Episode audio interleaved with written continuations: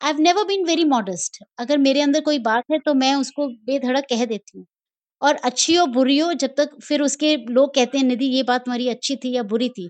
तो let's work on us ये it's is working on our own feelings you know अपने आप को भी बहुत सुधारने की कोशिश, एक चांस मिलता है कि अपने आप को अपनी बुराइयों को दूर करें और जो अच्छा है, उसको और स्ट्रॉन्ग करें। एंड वाई नॉट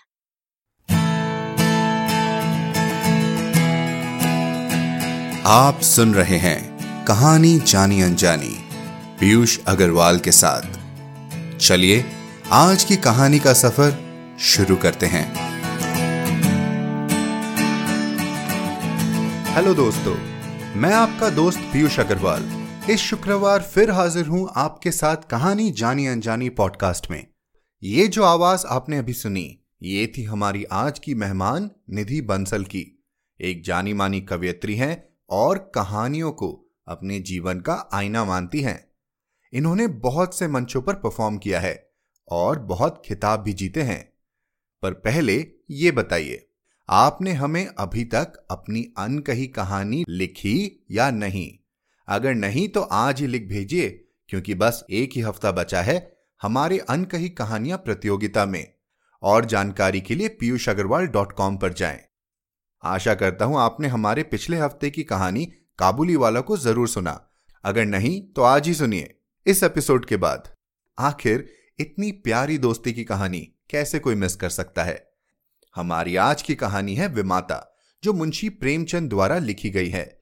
जहाँ हिंदी कहानियों की बात हो, वहाँ प्रेमचंद जी की बात ना हो, ऐसा हो ही नहीं सकता। इनका असली नाम धनपत राय श्रीवास्तव है और इनका जन्म वाराणसी में हुआ। इन्होंने हिंदी और उर्दू में कई उपन्यास और कहानियाँ लिखी हैं। इन्हें स्वाधीनता संग्राम का भी बड़ा कथाकार कहा जाता है। हमारे तीसरे एपिसोड में हमने प्रेमचंद जी की एक और कहानी, बड़े भाई साहब पढ़ी थी। वो मेरी मनपसंद कहानी है। प्रेमचंद जी और हमारे मेहमान निधि जी के बारे में और जानकारी के लिए जाइए हमारे website Piyush Agarwal dot com के शो नोट्स पर। तो चलिए शुरू करते हैं आज की कहानी का सफ़र, निधि जी के साथ।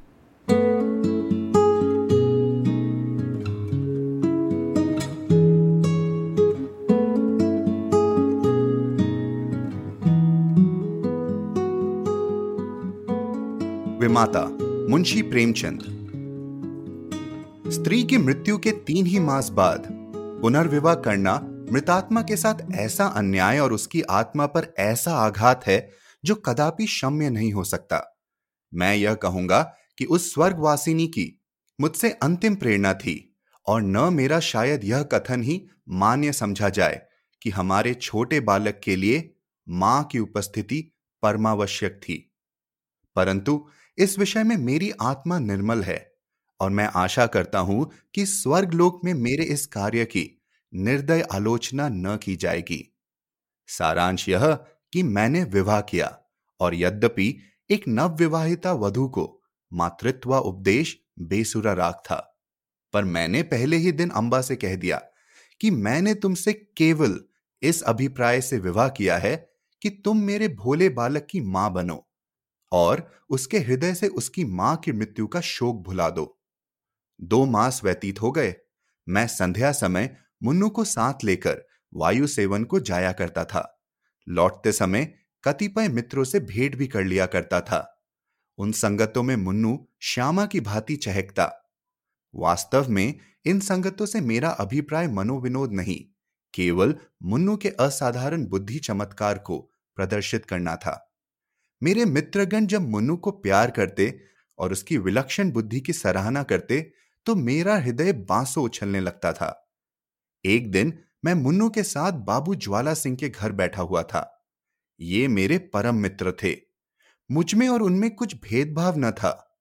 इसका अर्थ यह नहीं है कि हम अपनी शुद्रताओं, अपने पारिवारिक कलहादी और अपनी आर्थिक कठिनाइयाँ बयां किया करते थे। नहीं, हम इन मुलाकातों में भी अपनी प्रतिष्ठा की रक्षा करते थे और अपनी दुर्व्यवस्था का ज़िक्र कभी हमारी जबान पर न आता था। अपनी कालिमाओं को सदैव छिपाते थे। एकता में भी भेद था और घनिष्ठता में भी अंतर। अचानक बाबू ज्वाला सिंह ने मुन्नू से पूछा क्यों? तुम्हारी अम्मा तुम्हें खूब प्यार करती है ना? मैंने मुस्कुराकर मुन्नू की ओर देखा। उसके उत्तर के विषय में मुझे कोई संदेह न था। मैं भली भांति जानता था कि अम्मा उसे बहुत प्यार करती है। परंतु मेरे आश्चर्य का ठिकाना न रहा जब मुन्नू ने इस प्रश्न का उत्तर मुख से न देकर नेत्रों से दिया। उसके नेत्रों से आँसू की बूंदें टपकने लगी। मैं लज्जा से गड़ गया। इस अश्रु जल ने अम्बा के उस सुंदर चित्र को नष्ट भ्रष्ट कर दिया जो का दो मास से मैंने हृदय में अंकित कर रखा था। ज्वाला सिंह ने कुछ संशय की दृष्टि से देखा और पुनः मुन्नू से पूछा, क्यों रोते हो बेटा?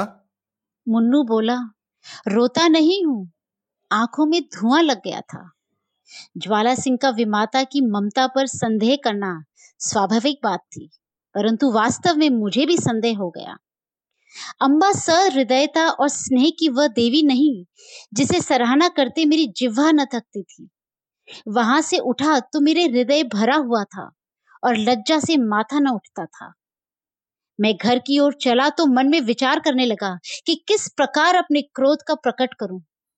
क्यों ना मुँह ढककर सोए रहूँ? अम्बा जब पूछे तो कठोरता से कह दूँ कि मेरे सिर में पीड़ा है, मुझे तंग मत करो। भोजन के लिए उठाए तो झिड़क कर उत्तर दूँ। अम्बा अवश्य समझ जाएगी कि कोई बात मेरे इच्छा के प्रतिकूल हुई है। मेरे पाँव पकड़ने लगेगी, उस समय अपने व्यंगपूर्ण बातों से उसका हृदय भेद डालूँगा। ऐसा रुलाऊँगा कि वो भी याद करे। पुनः विचार आया कि उसका हसमुख चेहरा देखकर मैं अपने हृदय को वश में रख सकूँगा या नहीं। उसकी एक प्रेमपूर्ण दृष्टि, एक मीठी बात, एक रसीली चुटकी मेरी शिला तुल्य रुष्टता के टुकड़े टुकड़े कर सकती है। परंतु हृदय की इस निर्बलता पर मेरा मन झुंझला उठा। ये मेरी क्या दशा है? क्यों इतनी जल्दी मेरे चित्ते की काया पलट गई? मुझे पूर्ण विश्वास था कि मैं इस मृदुल वाक्यों की आंधी और ललित कटाक्षों के बहाव में भी अचल रह सकता हूँ। और कहा अब ये दशा हो गई कि मुझे साधारण से झोंके भी सहन करने की सामर्थ्य नहीं। इन विचारों से हृदय में कुछ दृढ़ता आई। तिस पर भी क्रोध की लगाम पग पग पर ढीली हो जाती थी। अंत में मैंने हृदय को बहुत दबाया और बनावटी क्रोध का भाव धारण किया। ठान लिया कि चलते ही चलते एकदम से बरस पड़ूँगा। ऐसा न हो कि विलंब रूपी वायु इस क्रोध रूपी मेघ को उड़ा ले जाए, परंतु जो ही घर पहुँचा, अंबा ने दौड़कर मुन्नू को गोद में ले लिया और प्यार से सने हुए कोमल स्वर से बोली आज तुम इतनी देर तक कहाँ घूमते रहे? चलो देखो मैंने तुम्हारे लिए कैसी अच्छी अच्छी फुलौड़ियाँ बनाई हैं। मेरा कृत्रिम क्रोध एक क्षण में उड़ गया। मैंने विचार किया। इस देवी पर क्रोध करना भारी अत्याचार है। मुन्नू अबोध बालक है। संभव है कि वो अपनी माँ का स्मरण कर रो पड़ा हो। अम्बा इसके लिए दोषी नहीं ठहराई जा सकती। हमारे मनोभाव पूर्व विचारों के अधीन नहीं होते। हमें उनको प्रकट करने के निमित्त कैसे कैसे शब्द करते हैं? परंतु समय पर शब्द हमें धोखा दे जाते हैं और वे यही भावनाएँ स्वाभाविक रूप में प्रकट होती हैं। मैंने अंबा को न तो कोई व्यंगपूर्ण बातें ही कही और न क्रोधित हो मुख ढांक कर सोया ही, बल्कि अत्यंत कोमल स्वर में बोला, मुन्नू ने आज मुझे अत्यंत लज्जित किया। खजांची साहब ने पूछा तुम्हारी नई माँ तुम्हें प्यार करती है या नहीं? तो ये रोने लगा। मैं लज्जा से गड़ गया। मुझे तो स्वप्न में भी यह विचार नहीं हो सकता कि तुमने इसे कुछ कहा होगा। परंतु अनाथ बच्चों का हृदय उस चित्र की भांति होता है, जिस पर एक बहुत ही साधारण पर्दा पड़ा हुआ हो। पवन का साधारण झोंका भी उसे हटा देता है। ये बातें कितनी कोमल थी। तिस पर भी अंबा का विकसित मुखमंडल कुछ मुरझा गया। वह सजल नेत्र होकर बोली इस बात का विचार तो मैंने यथा साध्य पहले ही दिन से रखा है। परंतु ये असंभव है कि मैं मुन्नू के हृदय से माँ का शोक मिटा दूँ। मैं चाहे अपना सर्वस्व अर्पण कर दूँ, परंतु मेरे नाम पर जो सौतेलेपन की कालिमा लगी है वो मिटा नहीं सकती। मुझे भय था कि इस वार्तालाप का परिणाम कहीं विपरीत न हो। परंतु दूसरे ही दिन मुझे अंबा के व्यवहार में बहुत अंतर दिखाई देने लगा। मैं उसे प्रातः, सायकाल, पर्यतम मुन्नू की ही सेवा में लगी हुई देखता। यहाँ तक कि उस धुन में उसे मेरी भी चिंता न रहती थी। परंतु मैं ऐसा त्यागी न था कि अपने आराम को मुन्नू पर अर्पण कर देता। कभी कभी मुझे अम्बा की ये अश्रद्धा न भाती, परंतु मैं भूल कर भी इसकी चर्चा न करता। एक दिन मैं अनियमित रूप से दफ्तर से कुछ पहले ही आ गया। क्या देखता हूँ कि मुन्नू द्वार पर भीतर की ओर मुख के खड़ा है। मुझे इस समय आँख मिचोली खेलने की सूझी। मैंने दबे पाँव पीछे से जाकर उसके नेत्र मूंद लिए पर शोक, उसके दोनों गाल अश्रुपूरित थे। मैंने तुरंत दोनों हाथ हटा लिए। ऐसा प्रतीत हुआ मानो सर्प ने डस लिया हो। हृदय पर एक चोट लगी। मुन्नू को गोद में लेकर बोला मुन्नू क्यों रोते हो? यह कहते कहते मेरे नेत्र भी सजल हो गए. मुन्नू आँसू पीकर बोला जी नहीं रोता नहीं हूँ। मैंने उसे हृदय से लगा लिया और कहा अम्मा ने कुछ कहा तो नहीं? मुन्नू ने सिसकते हुए कहा नहीं जी मुझे वो बहुत प्यार करती हैं। मुझे विश्वास न हुआ पूछा। वह प्यार करती तो तुम रोते क्यों? उस दिन खजांची के घर भी तुम रोए थे। तुम मुझसे छिपाते हो। कदाचित तुम्हारी अम्मा अवश्य तुमसे कुछ क्रोध हुई है। मुन्नू ने मेरी ओर कातर दृष्टि से देखकर कहा, नहीं जी, वो मुझे प्यार करती हैं। इसी कारण मुझे बारंबार रोना आता है। मेरी अम्मा मुझे अत्यंत प्यार करती थी। वो मुझे छोड़कर चली गई। नई अम्मा उससे भी अधिक प्यार करती है। इसीलिए मुझे भय लगता है कि उसकी तरह ये भी मुझे छोड़कर न चली जाए। यह कहकर मुन्नू पुनः फूट फूट कर रोने लगा। मैं भी रो पड़ा। अंबा के इस स्नेह में व्यवहार ने मुन्नू के सुकोमल हृदय पर कैसा आघात किया था? थोड़ी देर तक मैं स्तंभित रह गया। किसी कवि की ही यह वाणी स्मरण आ गई कि पवित्र आत्माएँ इस संसार में चिरकाल तक नहीं ठहरती। कहीं भावी ही इस बालक की जीवा से तो यह शब्द नहीं कहला रही है। ईश्वर न करे कि वह अशुभ दिन देखना पड़े। परंतु मैंने तर्क द्वारा इस शंका को दिल से निकाल दिया। समझा कि माता की मृत्यु ने प्रेम और वियोग में एक मानसिक संबंध उत्पन्न कर दिया है और कोई बात नहीं। मुन्नू को गोद में लिए अम्बा के पास गया और मुस्कुराकर बोला इनसे पूछो क्यों रो रहे हैं? अम्बा चौक पड़ी। उसके मुख की कांति मलिन हो गई। बोली तुम ही पूछो। मैंने कहा यह इसलिए रोते हैं कि तुम इन्हें अत्यंत प्यार करती हो और इनको भय है कि तुम भी इनकी माता की भांति इन्हें छोड़कर न चली जाओ। जिस प्रकार गर्द साफ़ हो जाने से दर्पण चमक उठता है उसी भांति अम्बा का मुखमंडल प्रकाशित हो गया। उसने मुन्नू को मेरी गोद से छीन लिया और कदाचित ये प्रथम अवसर था कि उसने ममता पूर्ण स्नेह से मुन्नू के पाँव को चुंबन लिया। शोक, महाशोक। मैं क्या जानता था कि मुन्नू की अशुभ कल्पना इतनी शीघ्र पूर्ण हो जाएगी? कदाचित उसकी बाल दृष्टि ने होनहार को देख लिया था। कदाचित उसके बाल श्रवण मृत्यु दूतों के विकराल शब्दों से परिचित थे। छह मास भी व्यतीत न हो पाए थे कि अम्बा बीमार पड़ी और इन्फ्लुएंजा ने देखते देखते उसे हमारे हाथों से छीन लिया। पुनः वह उपवन, मरुतल तुल्य हो गया। पुनः वो बसा हुआ घर उजड़ गया। अम्बा ने अपने को मुन्नू पर अर्पण कर दिया था। हाँ उसने पुत्र स्नेह का आदर्श रूप दिखाया था। शीतकाल था और वह घड़ी रात्रि शेष रहते ही मुन्नू के लिए प्रातः काल की भोजन बनाने उठती थी। उसके इस स्नेह बहुमूल्य ने मुन्नू पर स्वाभाविक प्रभाव डाल दिया था। वह हटीला और नटखट हो गया था। जब तक अम्बा भोजन कराने न बैठे, मुँह में कौर न डालता। जब तक अम्बा पंखा न झले, वो चारपाई पर पाँव न रखता। उसे छेड़ता, चिढ़ाता और हैरान कर डालता। परंतु अम्बा को इन बातों से आत्मिक सुख प्राप्त होता था। इन्फ्लुएंजा से करहा रही थी, करवट लेने तक की शक्ति न थी। शरीर तवा हो रहा था, परंतु मुन्नू के प्रातः काल के भोजन की चिंता लगी रहती हाय, वह निस्वार्थ मात्र स्नेह अब स्वप्न हो गया। उस स्वप्न के स्मरण से भी अब हृदय गदगद हो जाता था।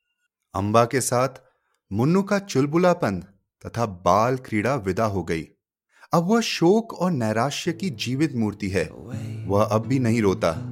ऐसा पदार्थ खोकर अब उसे कोई खटका, कोई भय नहीं रह गया। Walked to the door and we said our goodbyes, and then Tokyo lights fade away.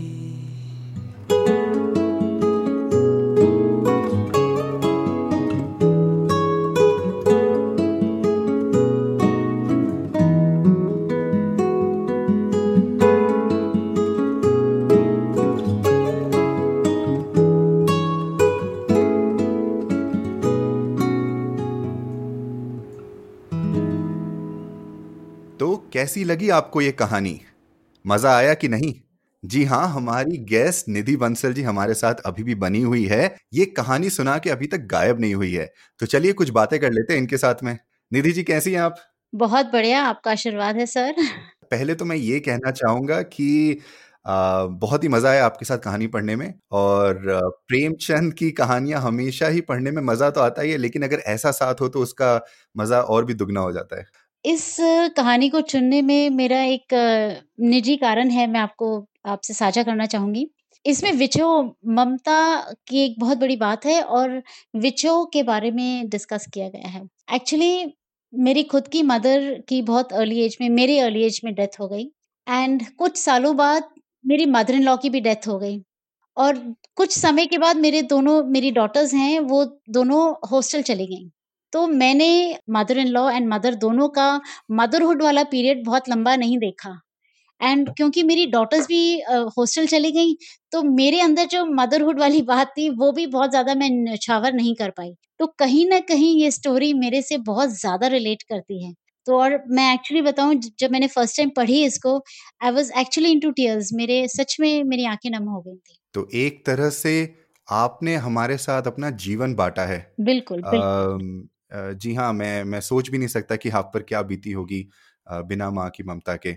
और ये कहानी अब और भी ज़्यादा बहुमूल्य हो गई है मेरे लिए भी कि मैंने आपके साथ ये कहानी पढ़ी। और आपने मौका दिया कि भाई हाँ ये कहानी हम सबको सुना सके। प्रेमचंद की कोई और कहानियाँ भी है जो आपके दिल को इसी तरह छुई हो और जिसके भाव आपके जीवन से मिलते जुलते पाए गए हो बिल्कुल, ऐसी बहुत सारी कहानियाँ हैं और अ, मैं आपको सच बात बताऊँ तो जब मैंने अपना ये पोइट्री का सफ़र शुरू किया, तो मेरी पहली किताब ही मानसरोवर थी और मैंने प्रेमचंद जी की संदूकची में से सारी कहानियाँ एक-एक करके निकाली, उन्हें पढ़ा और एक्चुअली में उनको जिया भी बहुत। अब बूढ़ी हम्म काकी एक ऐसी कहानी है जिसने मेरे अंतर मन को छुआ है और आजकल हमारे जो बुज़ुर्ग हैं, मेरे फादर इन लॉ हैं, तो कई बार मैं उस कहानी को पढ़ती हूँ तो कहीं ना कहीं ये टच होता है कि जैसे अब वो बच्चे हो गए हैं, he is eighty years now अब वो बच्चों की तरह हो गए हैं। और जैसे जो खाने-पीने की लालसा है, एक वही लालसा रह गई और तो कुछ है ही नहीं। तो बस अ, अब जो बुज़ुर्ग हैं हमारे, उनको ना काम-धंधे की लालसा है, ना घूमने-फिरने की है। उनका एक जिह्वा का स्वाद ही है जो उनका अपना है। तो ये बहुत एक मामूली-सी चीज़ है अगर हम देखें उसे तो। तो बस कहीं ना कहीं अब इस कहानी को पढ़ के बल्कि मेरे अंदर और जागृत हो गया कि नहीं उनकी इस लालसा को तो कम से कम मैं पूरा करूँ। बहुत ही बढ़िया बहुत ही बढ़िया। अब चलिए थोड़ा सा निधि जी के बारे में भी जानते हैं। तो निधि बंसल जी एक कवयित्री हैं बहुत ही जानी मानी अ, कविताएँ इन्होंने लिखी है। ये अंग्रेज़ी और हिंदी दोनों में कविताएँ लिखती है। जी, जी। तो निधि जी जरा बताएँगे कि आपकी शुरुआत कैसे हुई इस जर्नी पे? अ, सबसे पहले आपको ये बताऊँगी कि मेरे लिए शब्दों को जोड़ना ही कविता थी, सबसे पहले। और रसोई में चिमटे और तवे के साथ ही वो म्यूज़िकल एंटरटेनमेंट होता रहता था, तो कहीं न कहीं शब्द जुड़ने लग गए। तो मेरे लिए राइमिंग करना ही कविता मैंने मान लिया। फिर धीरे-धीरे कहीं 1-2 ज जगह सुनाई, पढ़ी करी, तो किसी ने सराहा दिया तो मुझे भी प्रेरणा मिलती गई कि नहीं चलो इसी को आगे बढ़ाया जाए। और धीरे-धीरे फिर शब्दों से ज़्यादा फिर भावों को जोड़ने लग गई। फिर कुछ अपने निजी एक्सपीरियंसेस के बारे में लिखा। फिर दूसरों के जो भाव हैं, उनकी जो फीलिंग्स हैं, उनको ऑब्ज़र्व करके उनके बारे में लिखने लग गई। एंड अब मैं मोस्टली वुमेन के ऊपर लिखती हूँ एंड इमोशन मेरे लिए बहुत मैटर करता है। तो बस उसी से रिलेट करके मैं बस इस जर्नी पर निकल पड़ी हूँ। बहुत खूब वैसे कहा जाए तो हमारे सुनने वालों में से भी ऐसे बहुत लोग हैं जो लिखते ज़रूर हैं लेकिन मैंने ये नोटिस किया है कि जो ज़्यादातर लोग लिखते हैं वो दूसरों के साथ शेयर नहीं कर पाते। वो बस लिखते हैं अपनी डायरी में छुपा कर और अपनी डायरी में ही रखते हैं। तो उनके लिए आप क्या कहना चाहेंगे?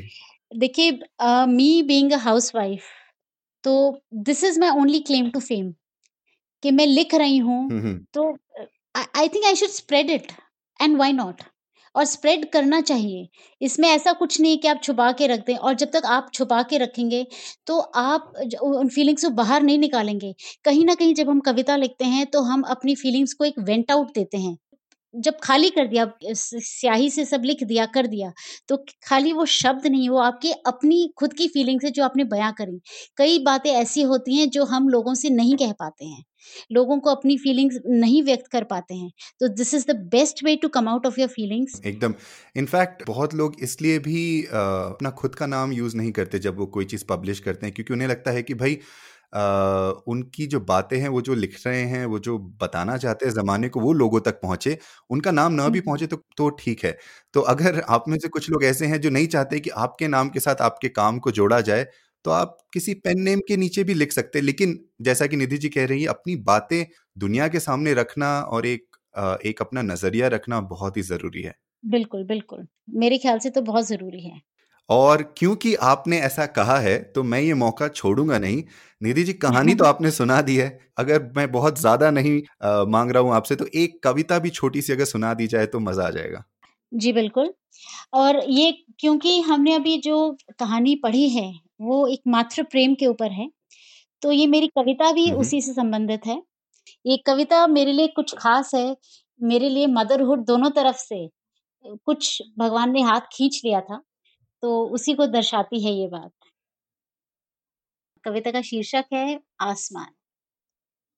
मेरा एक मुट्ठी आसमान सोचती थी कैद कर लूँगी। क्षितिज के पार जाना है अरमानों को पंख लगा दूँगी।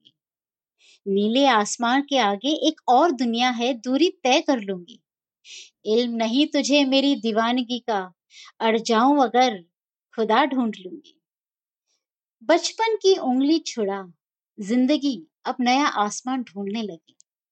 नई उमंग, नए ढंग, नई डगर, नया सफ़र, कुछ विस्मय, कुछ फ़िक्र, कुछ ख्वाहिशें और उनका ज़िक्र। खर्चते वक्त के साथ बदलने लगा मेरा भी आसमान कभी घनघोर कभी गुस्सैल, बढ़ने लगा तापमान। तेवर दिखलाता वो मुझे। तेवर दिखलाता वो मुझे, आजमाता हर वक्त। मज़ाक करता कभी कभी ऊँचा हूँ, आप पहुँच मुझ तक? फिर एक दिन माँ ने कहा।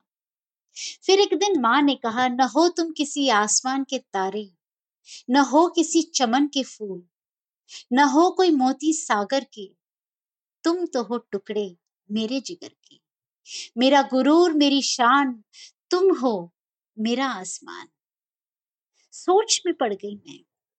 सोच में पड़ गई मैं मैं अदना सी, मुझमें क्या महान? बिठा लिया माँ ने आसमान सातवें पर। बिठा लिया माँ ने आसमान सातवें पर, मैं थी उनकी मंजिल, उनका मील का पत्थर। कहती थी, तोड़ लाएँगी सितारे। टाक देंगी मेरे दुपट्टे में सारे के सारे। मुझमें देखती वो अपना बचपन, अपना यौवन। मैं थी उनका दर्पण, उनका कण कण उनकी वजूद की मैं पहचान थी। वो छूनी आसमान को उड़ती नहीं, झुकता था कदमों पर आसमान उनका।